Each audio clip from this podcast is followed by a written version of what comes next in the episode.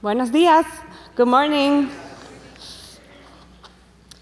The scripture for today is on the book of Genesis, chapter one, verses twenty-six through thirty-one, and chapter two, verses four through seven. If you would like to follow along, it can be found on page one uh, in the Pew Bibles in front of you.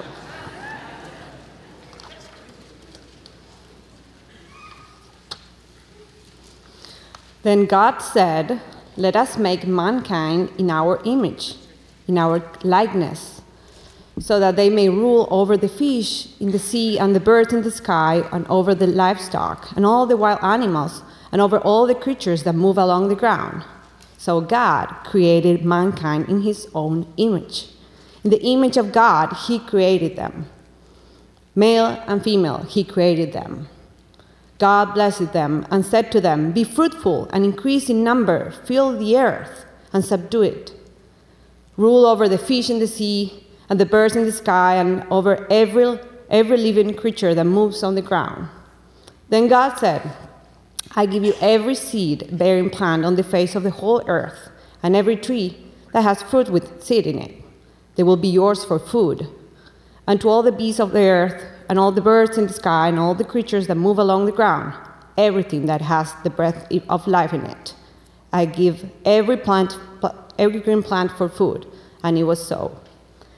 God saw all that he had made, and it was very good. And there was evening, and there was morning, the sixth day. Chapter two, verse four. This is the account of the heavens and the earth when they were created, Uh, when the Lord God made the earth and the heavens. Now no shrub had yet appeared on the earth, and no plant had yet sprung up, for the Lord God had, sent, had, had not sent rain on the earth, and there was no one to work the ground. But streams came up from the earth and watered the whole surface of the ground. Then the Lord God formed a man from the dust of the ground and breathed into his nostrils the breath of life, and the man became a living being.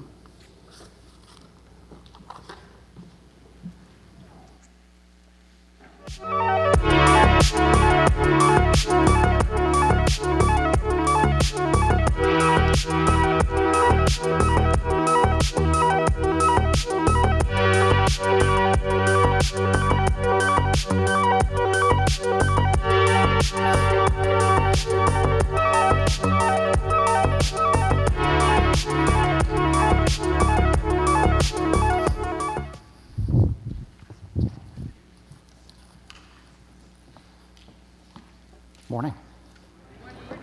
It's great to see you all here. Uh, for those of you who may not worship with us at High Point regularly, my name's Devin. I'm one of the pastors here. I was supposed to be with you all last week, but as some of you uh, may have heard, my wife had a pretty bad fall and broke several of the bones in her foot. Uh, we finally got in to see the doctors this week, and she's uh, she's going to have surgery on Tuesday, and it's going to be a fairly significant foot surgery. They're they're anticipating at least putting in a plate, maybe a pin. Uh, we'll see. So I do appreciate all your continued prayer, but I also want to say for both me and for all my family that we have been just knocked over by the generosity of all of you at High Point. You flooded us with meals, you came, you cleaned our house, messages checking in on us, knowing that you were praying for us. And we say a very sincere thank you. Uh, I've said it before from the pulpit, I'll say it again. Everybody should want to be a pastor at High Point. Thank you all for caring for me and for my family. Um, We've got a bit more family business than usual this morning that I, I just want to kind of cover, but I, I don't want to rush through it because it's it's really important. Um, first, I want to just throw in another plug for the Living Room Sessions and for Engage and Equip. How many of you remember Living Room Sessions and Engage and Equip? Okay, put your hands down. How many of you, like me, have never been to one? Okay. I want to encourage all of you to prioritize them. Go.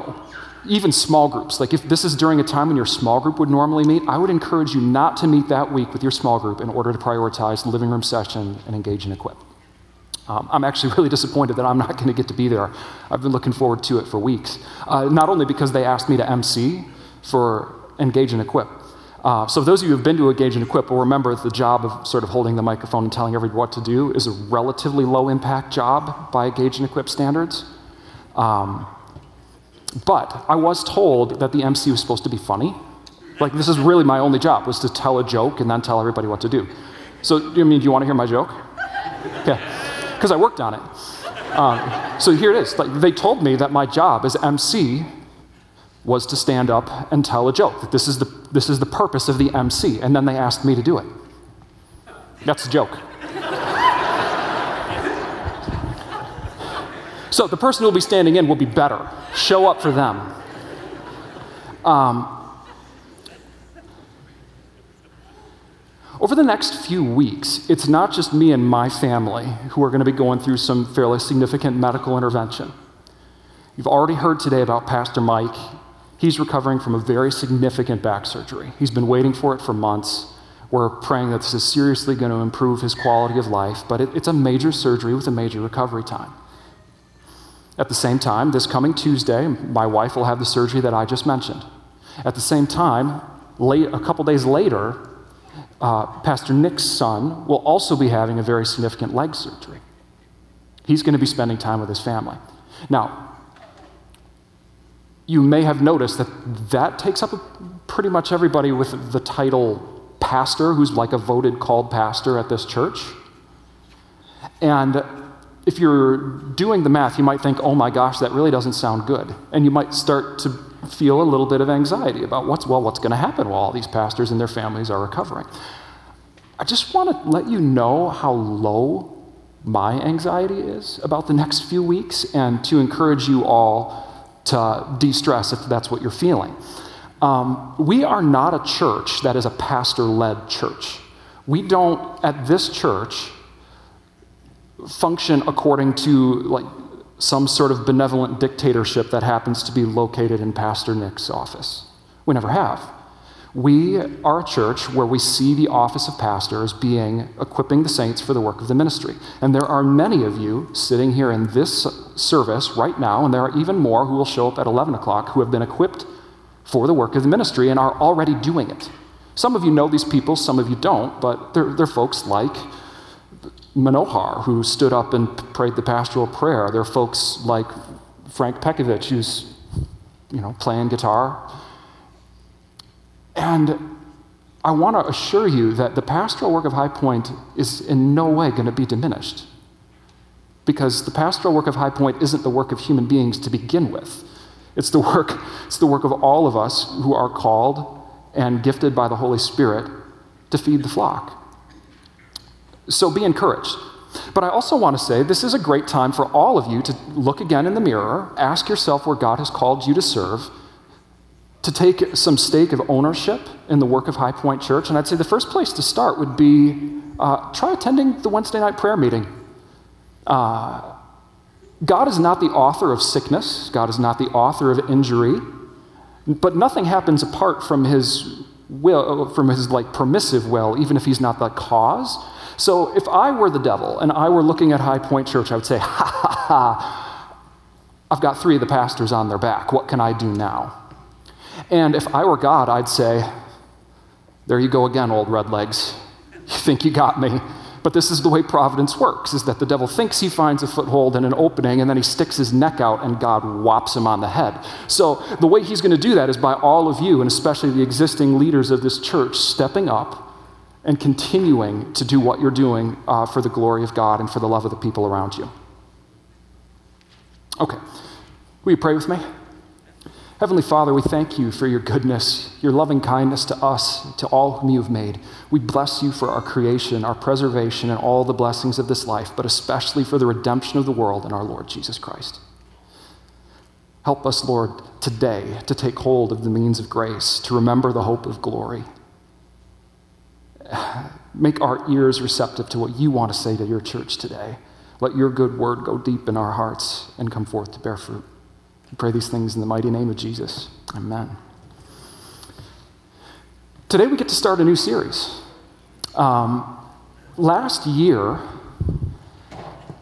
we applied as High Point Church to a grant-funded program through uh, a large seminary in the Chicago area called Trinity Evangelical Divinity School.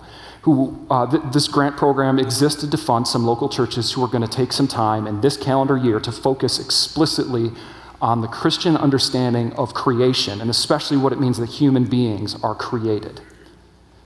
And to think through what I mean, what theologians call theological anthropology. Anthropology, what, you know, what we think about human beings, to, th- to think about it not just from the biblical side of things, which is great, but to also intentionally bring what we believe about human beings as Christians into conversation with what scientists think and try to understand about human beings. And it's awesome. You know, we're one of six congregations that was funded to undertake this project. We're really grateful. Uh, I and many of the other members of the church who have already been able to be a part of it are really grateful for that funding. And uh, for the next six weeks, we're going to be going through some big topics, considering what it means to be human, thinking not only with Scripture, but also bringing Scripture into conversation with the sciences. And that, that can be tricky sometimes in church, to do Bible and science at the same time, because you know, for some of our history, uh, when you when you hear the phrase Christianity and science, what you're tempted to think is actually sounds more like faith versus reason or revelation versus human pride. And I just want to get all the words straight right from the get-go. We're not doing Christianity versus science. We're doing Christianity and science. And that's actually a really Christian way to proceed. If you look at the, the historic, traditional way that Christians have always interacted with the wisdom of the world around them. Um, even if Christians don't think of human wisdom in the same way that we think about revealed truth. We've never been the sort of people who denigrate human wisdom, because we believe that all wisdom comes from God, and that even in unredeemed human beings, the image of God remains intact, and that there is grace at work even among Christ- uh, non-Christians. And if you value the whole work of God, as the church traditionally has, then you also value the work of God among people who don't yet know Him. Never mind the fact that there are tons of scientists who have always been confessing Christians from the earliest days of the scientific method to the present. One of my favorite ways to think about this uh, comes from an early church father named Origen, and the way that he talked about the way we should interact with human wisdom was he looked at the Old Testament story of the Exodus, and he talked about what happened when Israel finally came up out of Egypt, and they were supposed to go to their neighbors and ask them for articles of gold and silver and clothing. And so they plunder the Egyptians. This is Origen's basic way of thinking about the wisdom of the world outside the church. It's treasure for us to plunder. What happens is we go, we ask for it, we learn it, we, we internalize it, we understand it. We never think of it at the same level as revealed truth, but there's good there. And then what we do is we carry it off into the wilderness in the presence of God, we melt it down, and we refashion it under the power of the Spirit into the tabernacle and make it fit to be used for the worship of God. That's the way you can think about Christianity and science. All right. So if our big question is not just Christianity and science, but it's specifically, what are human beings? What does it mean to be a human being? And where can the Bible and science say something productive to each other? Uh, I want to start with the sciences and maybe an unexpected place. I don't want to start with like anthropology or psychology. I want to start with geology. Any of you have to study geology in college? Yeah, a couple of hands. So geology basically is the science that looks at the Earth's physical structure, its substance, its history, and the forces and processes that act on it to make it what it is. And geology asks big questions like, why are there mountains, and why are they where they are, and what's happening to them? I mean, like, why are the Himalayas taller one year and shorter the next, or the other way around? Where do continents come from, and where are they headed, and where did they start? Those are the kind of questions that geologists ask. And the, geologists also want to know, like, what did the Earth look like at a time when no human beings were writing down detailed measurements? So if you were a geologist, you'd have some sense of the physical processes that shape the world, and also of the historical time periods under which the earth went through seasons of change to look like what we have today. So you'd have big fancy words that would really only make sense to other geologists. You talk about the Cambrian period and the Mesozoic era. And I mean, unless you study dinosaurs, those words probably mean nothing to you. I mean, they mean very little to me. But this is the point where geologists start to, uh, well, where the agreement falls away and where geologists today start to fight with each other. Because we're not talking right now about what time it was then, like in the Jurassic period. Right now, geologists are fighting about what to call the time we're living in right now. And there's two basic options. You could call it either the Holocene period, which means basically everything since the last ice age, or there are a few kind of rogue minds out there who want to call it the Anthropocene period. Anthropos, human being, being the time we're living in right now is the time where the geological processes of the earth are so dominated by the presence of the human species that even if, like, one hundred million years from now, the earth is here and something like a scientist were around to observe it, they would be able to look at our time and determine that the primary force acting on the earth was human beings. And that's the debate. Are human beings really that powerful?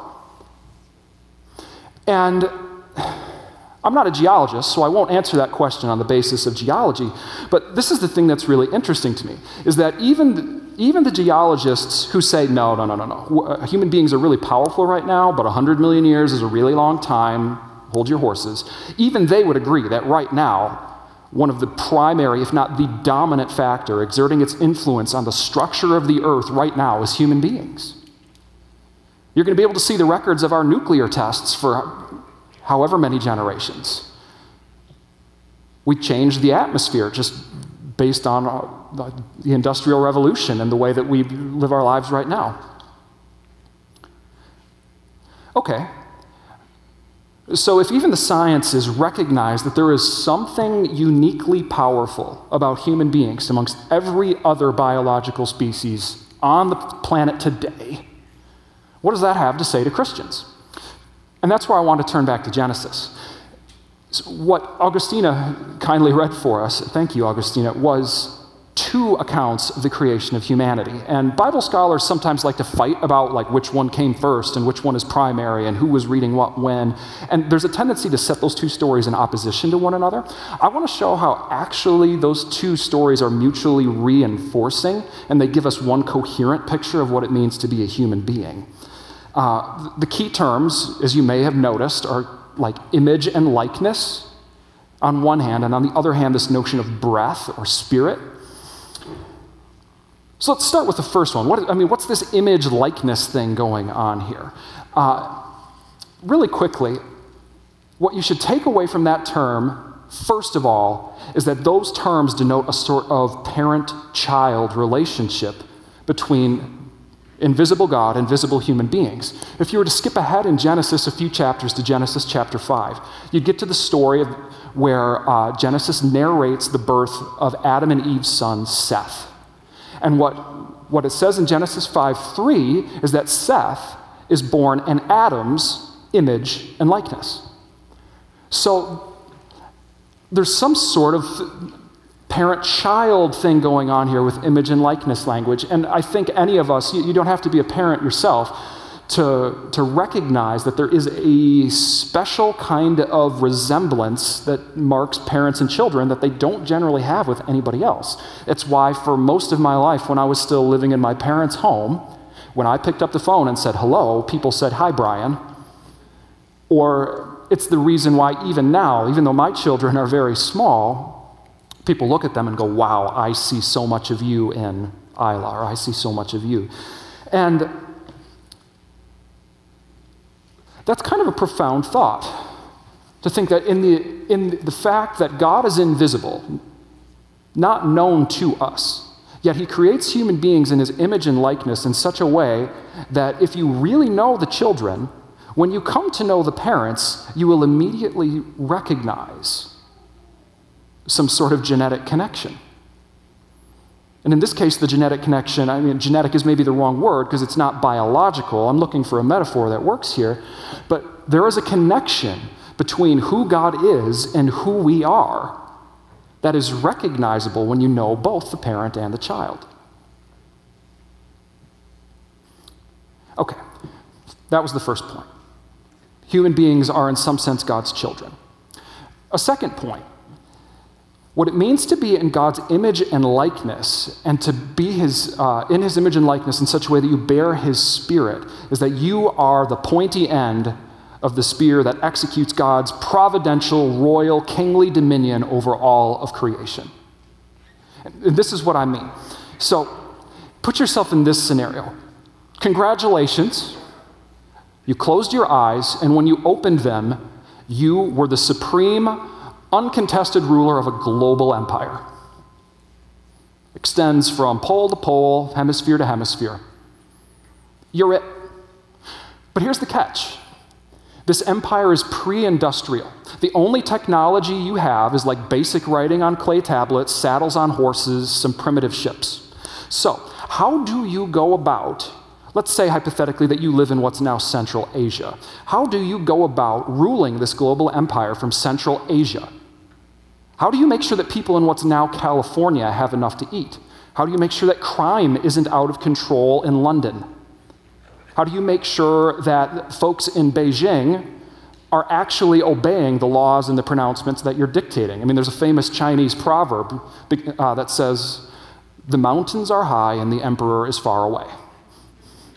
that is, you know, it's okay what the emperor says way over there, but we're here in whatever province, you know, however many thousands of miles away.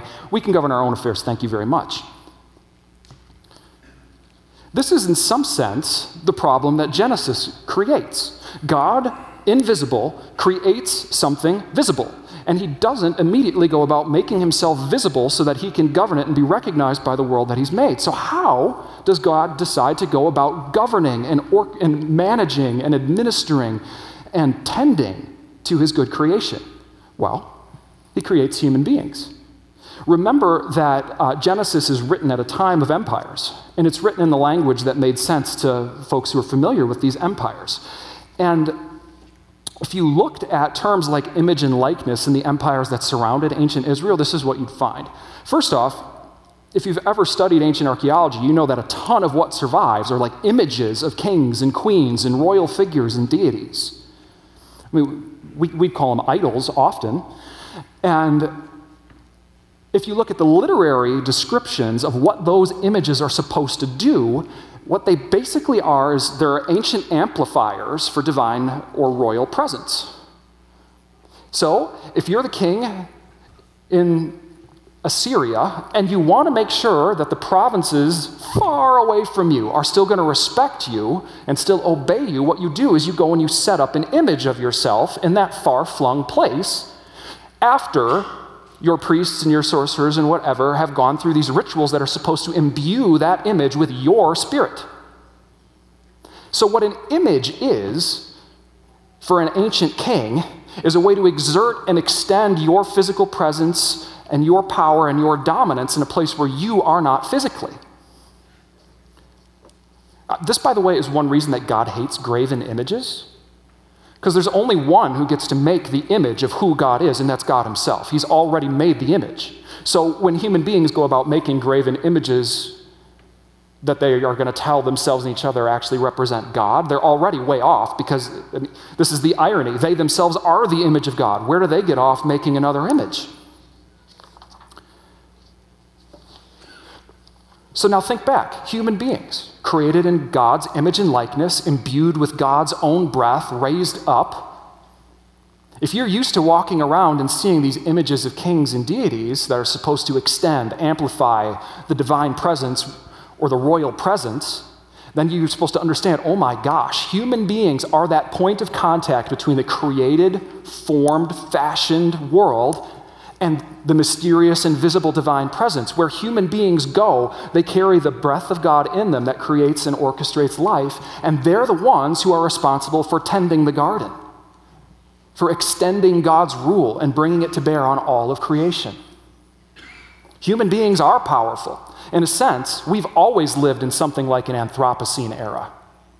Not because human beings themselves, apart from God, are anything significant, but because human beings are designed to be the bearers of God's Spirit that brings the work and the power of God's Spirit to bear on the whole world. Now, Where do we go from there? I want to make two points very, very briefly. The first one is that clearly whatever happens in the garden, it goes wrong. It goes wrong. Human beings don't necessarily lose uh, their identity in the image of God, but they lose access to the presence of God. They're driven away from the garden. And one of the consistent themes throughout Scripture is that when sin comes, like the Spirit withdraws. So you, you look at a penitential psalm like Psalm fifty-one. I mean, what does David pray? Do not take your Holy Spirit from me. Because I think most of us recognize, especially those of us who've been Christians for any length of time, you know what it's like to be walking with God in peaceful communion with Him. You sin, and then suddenly there's this sense of chilliness, of distance, of absence. The Spirit never leaves us, never abandons us. We never cease to truly be His children. I mean, if, if, it were, if it were like the Spirit totally abandoned us, we would have no conviction for sin, because the Spirit is the one who comes and convicts us of sin. But there is still this sense of diminishment. This is what happens when, uh, when Adam and Eve fall. But the big point is not just what happens when Adam and Eve fall. The big point is that Jesus comes and reconstitutes the image of God among us. If you were going to look at just one New Testament passage, I would point you to Colossians chapter one. And I'm going to read a significant chunk of it, and just pay attention for the big themes like creation, kingdom, spirit, dominance. This is Colossians one, verses ten to eighteen. Paul is praying that, and I quote, "You may live a life worthy of the Lord and please Him in every way, bearing fruit in every good work, growing in the knowledge of God, being strengthened with all power according to His glorious might, so that you may have great endurance and patience, and giving joyful thanks to the Father, who has qualified you to share in the inheritance of His holy people in the kingdom of light. For He has rescued us from the dominion of darkness and brought us into the kingdom of the Son He loves, in whom we have redemption, the forgiveness of sins."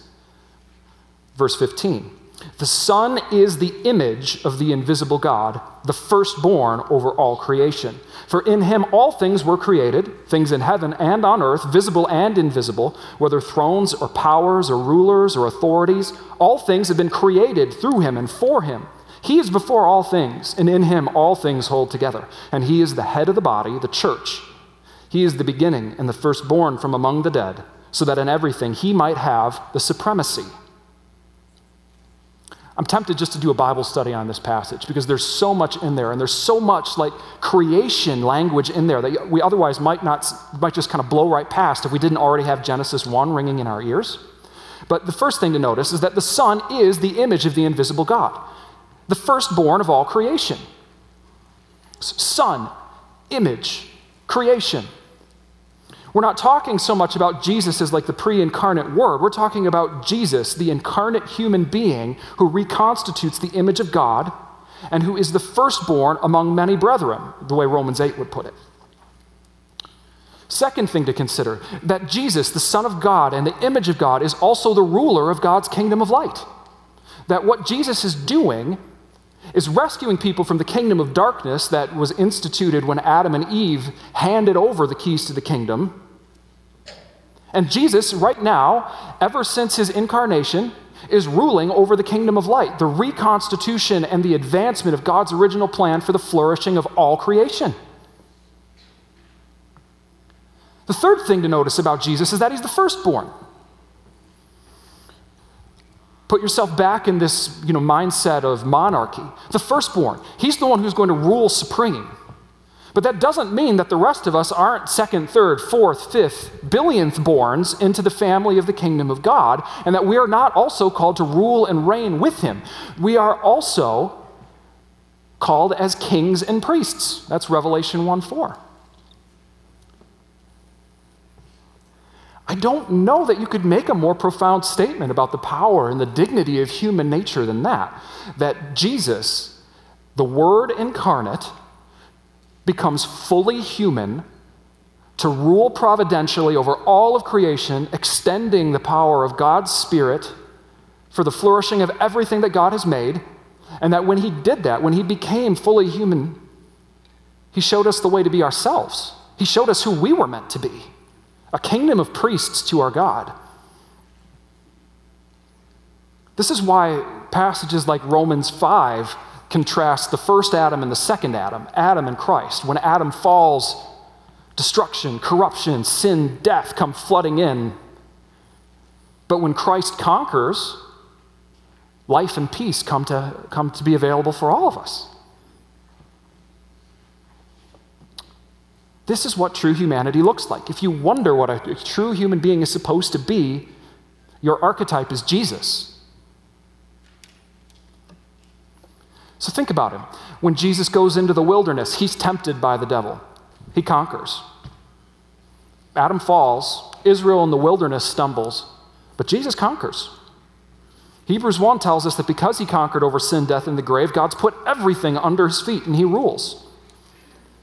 And his kingdom is a paradoxical kingdom by our standards. Because on the one hand, it's clear that the Bible is using some language that really sounds like king, empire language, image, and likeness.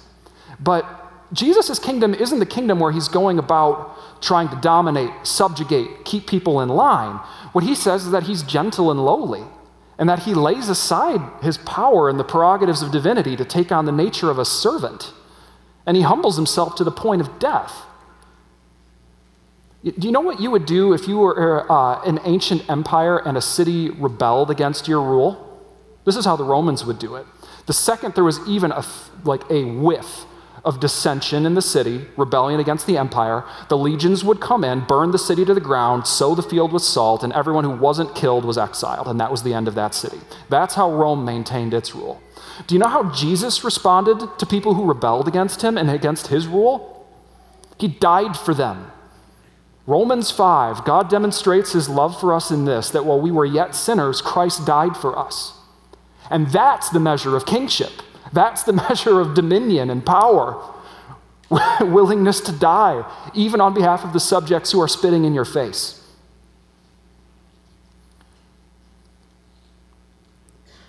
So here's the beautiful and also kind of painful truth about then being an image bearer in this sort of Christian Anthropocene era, is that right now, if you are in Christ, you bear God's image. And like Christ, who received the Spirit at his baptism, you also bear the Spirit of God. So that means that you also are called to rule. Hooray! You are actually called to be a king and a priest forever. That hypothetical scenario that I gave you about being an emperor seated somewhere in Central Asia, not actually that far-fetched when you look forward and hope in the resurrection of the dead.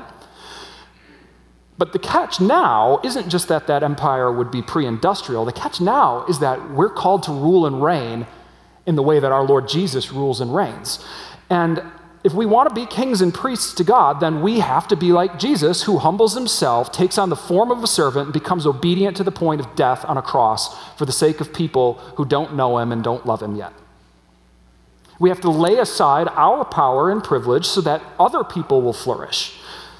We have to lay down our claim to the rights that we think are ours and that will make our life easy and simple so that other people can be blessed by our refusal to exert our power and authority.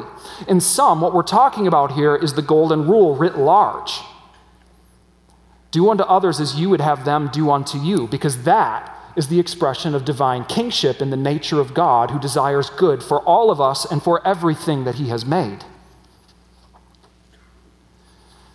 This is why Jesus contrasts his kingdom so sharply, and like the Gospel of Matthew, with every other human kingdom that you've ever seen.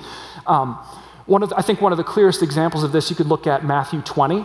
This is where Jesus is kind of, like everybody who's really paying attention to the story at this point ought to know that Jesus is on his way to die in Jerusalem. But the mother of James and John goes to Jesus and says, look, when you enter into your kingdom, make sure that my sons get to sit on your left and on your right. And the disciples are kind of mad about this, right? Like, who do these guys think that they are? And Jesus takes them aside. And this is what he says. I'm going to start reading in Matthew twenty, verse twenty-five. Jesus called them together and said, you know that the rulers of the Gentiles lord it over them, and their high officials exercise authority over them. Not so with you. Instead, whoever wants to become great among you must become your servant, and whoever wants to be first must be your slave. Just as the Son of Man did not come to be served, but to serve and to give his life as a ransom for many. So, if you're looking for one sort of big practical principle to take away from this sermon about what it means that you and I and all of us exist in the image of God, it's this. Take every opportunity to take up the place of servant. Look for the last place, completely unlike the kingdom of the world. Be unlike those sorts of leaders who feel like they've made it when they have someone to carry their briefcase for them. Instead, look for the, the full trash can and empty that. Love and serve the people around you, treating them as better than yourself. I mean, this is simple, but this is painful, and it, it's also not the sort of stuff that we associate with power, with dominance, with ruling, with privilege. But put yourself right now, just think about the people that you're in contact with on the most regular basis, your families. And say you're a teenager in the room. Go out of your way to bless your parents with simple acts of love. Empty the dishwasher. If you really want to give them a heart attack, sit down next to them on the couch and talk to them and tell them about your day. Honor them. Watch God bless you. But seek that low place of service and concern. Parents, make it your mission to meet your children's needs before you even know that they arise. What's more, make it your mission to like seek out and find your spouse's needs before you even know that, uh, that they're going to have a need. Look for the last place that makes the lives of the people around you easy because you've done the dirty work. In the church, we belong to a great church. I've been on the receiving end of your kindness so many times in the first six months that I've been here. I want that to be the normal experience for all of us here. But find the people who are hurting, who are in distress, the people like me and my family who have two kids under the age of four, and I work full-time, and my wife is normally their full-time caregiver, but she's going to be laid up for six weeks with surgery. Believe me, I am not the only person in that situation in this church. Find those folks and do for them what you've done for me. Fill their refrigerators. Go clean their house. Find the folks also who are just lonely and hurting and don't feel like they have a community around them, because sometimes love is spelled L U N C H. How about our city? Go give blood. Fill up the blood banks. Volunteer in a public school classroom that otherwise might have to shut down just because there aren't enough people there to, to help teachers do their job and to help keep kids safe. Okay. So if you've heard me so far, this is what you've heard. That science, even a science like geology, that you wouldn't think normally would look directly at human beings, recognizes that there is a special sort of dominant role that human beings are playing in the natural world today, exerting our power on the physical processes that are shaping the world around us. But geology measures this dominance by force. Geology measures our power by, like, the strength of our atomic weapons. Christianity also recognizes the dominant and ruling position of human beings among all other creation. We are set apart by the fact that we bear some sort of like filial relationship to who God is, and by the fact that we as God's image are supposed to project God's power on the whole of the earth, to one another and to the creation around us. If I had another sermon to preach on this, it would be all about creation care. But the way that God rules his creation is he seeks to have it flourish and prosper. And in order to make it prosper, the way God goes about doing it is by doing the dirty work that doesn't feel good to him, but that's necessary for the flourishing of the good things that he has made. And that's our special dignity. And this is the goal of Christianity, growing into our full humanity that we see in Christ Jesus, so that we become like little nuclear reactors of divine love that radiate everything around us, not with destruction and death, but with power of life. So, now by the power of the Spirit of adoption, by which you are truly made into God's children, go and do nothing out of selfish ambition or vain conceit. Rather, in humility, value others above yourselves, looking not to your own interests, but each of you to the interests of others. May the peace of Christ be with you all.